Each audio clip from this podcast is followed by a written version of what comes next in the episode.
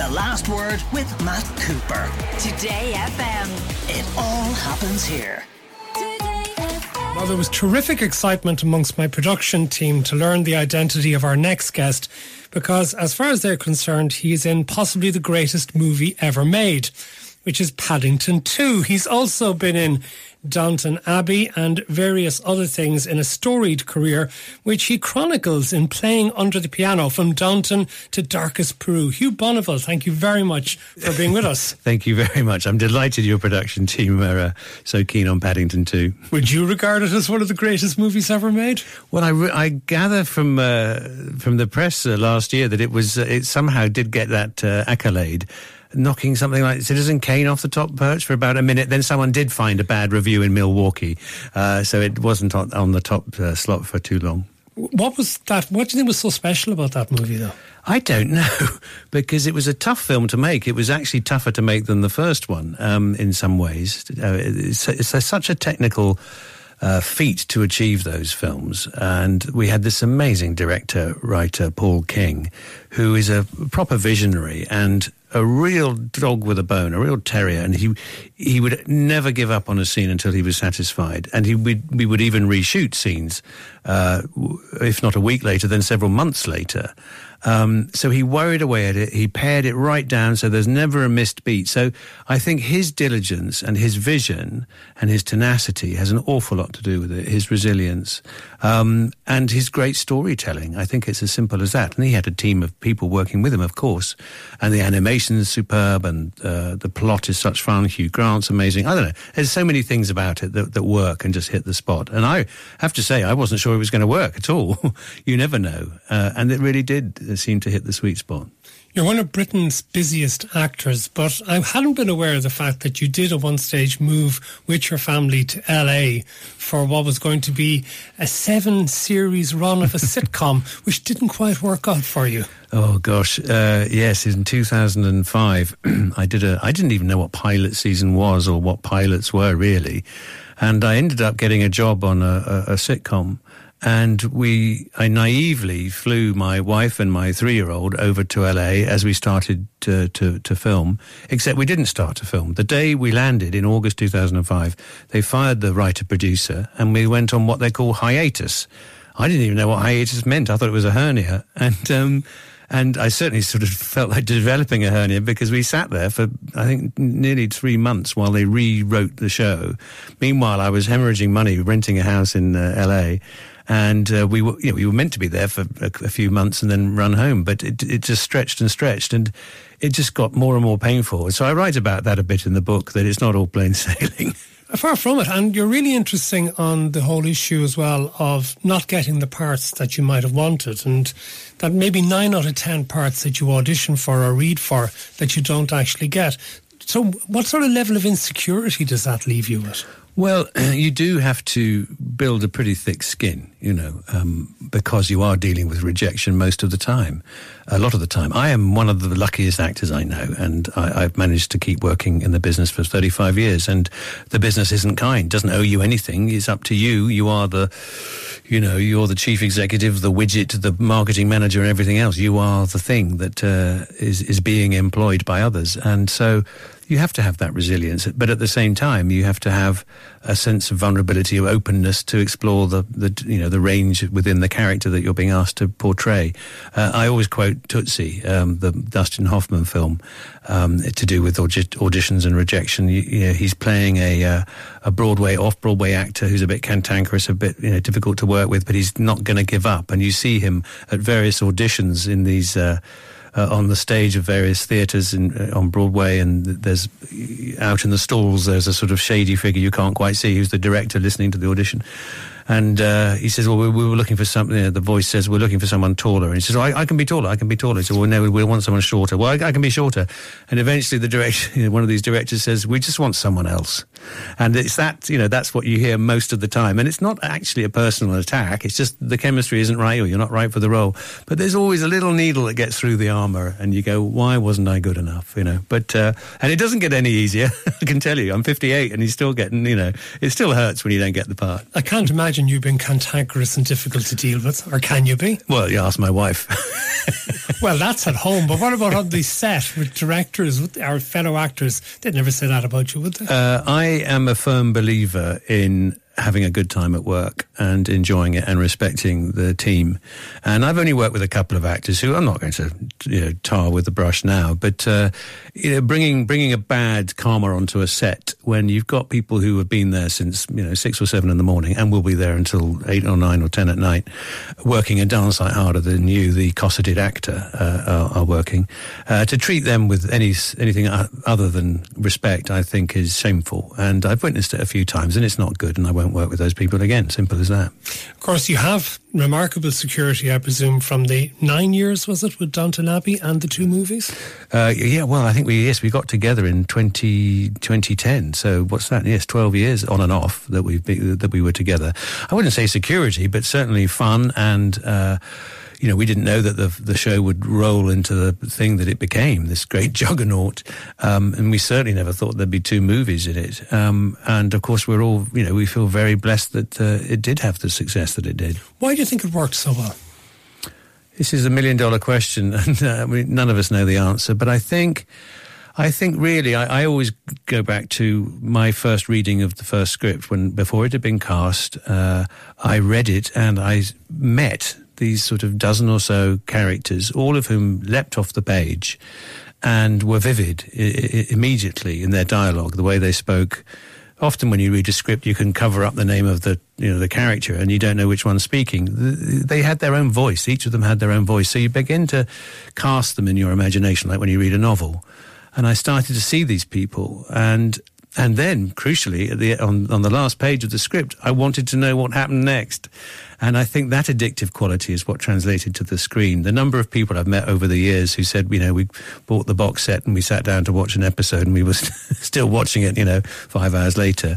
Um, because there's something for everyone in it. And I think that was one of the great appeals. Not only did it look beautiful and they really did put the money on the screen, but uh, it was well cast, and and the variety and texture of all those different characters really captivated different generations for different reasons. It's one of those shows that people did watch as a family. Um, you know, I love Breaking Bad, for instance, but I'm not going to watch it with my granny. You know, um, whereas I think generations got together to watch it, and so that had a, a, a warmth about it and uh, made it have a lasting appeal. You came to inhabit the character Lord Grantham, but did you ever at that stage, as you go through the seasons, when you take ownership of it, almost want to tell Julian Fellowes how you want the character to develop? That, you know, it's you, so you want certain things to be done. well, I did used to, I always, after about, I think it was about season three or four, when Lord Grantham seemed to start each season being incredibly thick and um, I said, "What's happened to his IQ? He's just he can't. He's got no emotional connection with anyone. He doesn't seem to see what's going on in front of him. Like when Lady Mary was uh, widowed, he was he couldn't see that she was in grieving. He said, "Don't worry, I'll make it come good by the end of the season." So most of the season, I wanted to slap Lord Grantham, and then gradually, there's something would happen that would turn your sympathies round, and you think, actually, he's all right. Um, and uh, so I did talk to him a little bit about that from time to time, saying, "You can't make him so emotionally stunted." he's regressing. Do creators and writers and directors appreciate actors wanting to have a say in how their character should develop? Oh no, I should think we're a right pain in the neck. And if you've got you know twelve or fourteen of us all saying, "I think my character should drive a sports car," or "My character should go to the Maldives," um, I think there must, must be a pain in the neck. But you know, there were a couple. Of, there was one time in particular, and I think I, I mentioned this in the book about. Um, uh, a storyline I thought might be fun because I'd read that the that uh, on the internet that the dogs or the dog uh, I, uh, Pharaoh uh, should in in theory or no Isis should be. Um, should be about uh, 14 by now, and surely it wouldn't have, you know, this was stretching credibility. So I said to Julian, bearing in mind that so many British people prefer their animals to their own children, uh, why don't we kill the dog? Because that would be, you know, you get a lot of sympathy for that. So he developed the storyline of uh, of the dog's demise, um, and uh, so that was quite fun to play. Why did you turn to write the book? I mean, have you written previously to writing this book? Uh, I've written uh, bad screenplays or screenplays that never got off the ground, and I hadn't written uh, anything like this before. And I suppose it really came from the fact that my father was beginning his uh, dementia journey, uh, so, uh, so to speak, and he died just before the uh, pandemic. But oh, sorry to hear that. Uh, well, you know, um, he was 94. He'd had a fantastic uh, innings, but. Um, but nevertheless, I, I, had given him one of those sort of memory books after my mother had died, and I said, "Dad, you know, would you just fill in?" It was it was one of these books that's pre-populated with chapter headings like "My first job" or "What I did at school," what I remember from childhood, and all that. And he started to write it a bit for my son, really, and. Um, and he, but he didn't really fill it, fill it in because his his mind started to go a bit. And uh, I suppose as part of me thinking, I want to get some of these tales down before my brain fogs and before they become such such hazy memories that I, they won't be accurate anymore. And uh, so I started to write, and I started writing about my dad unconsciously. This came up from my unconscious. I didn't anticipate it, but writing about my dad and his influence on me and his character and, and mum too, and my brother, who, who he was a keen amateur actor. And so all these things started bubbling up, and, and, and so it really became. I suppose I was writing it ultimately for myself, for my son. And then I, I, the more I wrote about the fun stories, I thought, well, this really is for for a broader audience, people who've you know been on, uh, been interested in the shows I've been in, and perhaps they'd like to hear a bit more about life backstage, and uh, that it's not all uh, you know cocktails, cocktails and laughter. Would you like making jokes in the book, often at your own expense? well, I think I think that's very important. I think. Um, you know, uh, I think it's very important to be able to laugh at yourself in, in an industry that is so bonkers. Your mother seems to have been a very interesting woman, although it seems that part of that interesting nature was hidden from you. Well, yes, this was about uh, the fact that um, when I was about 10, she said, I'm going to go and take a, a, job three days a week. So I started slamming doors and crying and saying, You selfish woman, how dare you leave me? You know, when I come back from school, why, why won't you be there? And um, cut to, I mean, and, and, in the holiday times, I'd accompany my dad, who was a surgeon. Uh, often I'd go on his rounds with him as he went to visit patients, and sometimes we'd drop mum off at work in her office block in uh, South London uh, by Lambeth North Tube. And uh, then cut forward, wind forward 20 years, and she's retired now. And I opened the evening paper one day, and it says, and there's a picture of her office block, and it said MI6 building to be sold. And uh, I couldn't believe. It. I rang mum and I said, You "Century House." She said, "Yes, dear."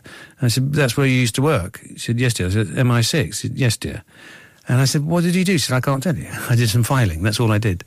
And um, presumably, it was more than just a bit of filing. Well, I then latterly, through a circuitous route, actually met someone she worked with, uh, who had been a junior when she worked there, and this was it was rather touching because he said I was about 18 when I joined, and your mum was, you know, sort of boss of our little department.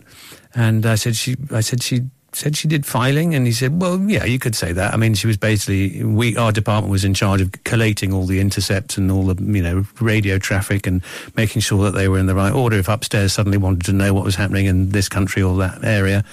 Um, so it was, yes, it was filing, but it was quite sensitive material, and she obviously never divulged anything. Is this why you wanted, one of the parts that you did miss out on, which you write about in the book, uh, Slow Horses, the Gary Oldman role, which, to be honest, having seen the way Gary Oldman plays it, I really can't imagine you as being this sort of drunken, dishevelled uh, MI6 boss parked off somewhere else. Well, I know. I read my uh, and uh, my agent, uh, who's who's a, who threads through the book. I've been with her for something like thirty years, and she said, "I've got this great script."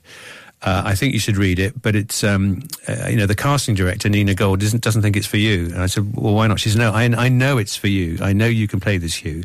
I said, well, describe describe it to me.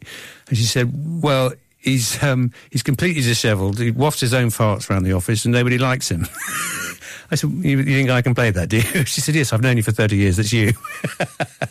so um, I did uh, I did dress down uh, dramatically for the uh, audition, and Nina Gold looked at me as I came in looking like a tramp. Um, she looked at me a bit askance. And uh, at that stage, Gary wasn't doing the role. He'd, he'd been offered it and pulled out. And so I did this audition. And uh, I think it was, you know, it was fine. But then two days later, he he uh, he got in touch and said, "Actually, I will play it." So I was out of the picture. And uh, even though you're a successful actor, if you do miss out on a part like that, how do you deal with the disappointment? Oh well, um, it's you sort of know. You have to get to know that you are completely indis- completely dispensable. I mean, um, you know, there are other actors, and I, I get somebody's cast off, and you know, vice versa. Funnily enough, I did a, a, film with George Clooney called The Monuments Men, which was a really enjoyable movie. Which was a you know, and it had an amazing cast, and I couldn't believe it. And when the uh, my American agent sent me the script, the assistant had put a covering note on it saying. Uh, also attached to star are George Clooney, uh, Bob Balaban, and um, uh, Jean Dujardin, and Matt Damon, and uh, that's a stellar cast. Yeah, and Gary Oldman. And so I read the script and I thought, hang on, I, the only other part that, that actually Gary Oldman must have turned this one down. They'd forgotten to take his name off, and so I got Gary Oldman's part. So yeah, it swings and roundabouts. So what does the future hold for you? Well, we uh, we're hoping that there's going to be uh, Paddington three next year. Uh, so your production team will be very happy about that. It will be very happy. Um, but uh, it, there's been some sort of uh, stops and starts on it. You know, often you know, often things like the pandemic can get in the way of filming. But there's been a few other sort of technical issues uh, along the way. But we, we, hopefully we'll get there for next summer to shoot next summer, and it'll. I think it's been called Paddington in Peru, so that gives you a clue. Well, the book Playing Under the Piano is from Downton to Darkest Peru. Hugh Bonneville, it's been great having you with us. Thank you very much. Thanks, Matt. The last word with Matt Cooper. Weekdays from 4.30.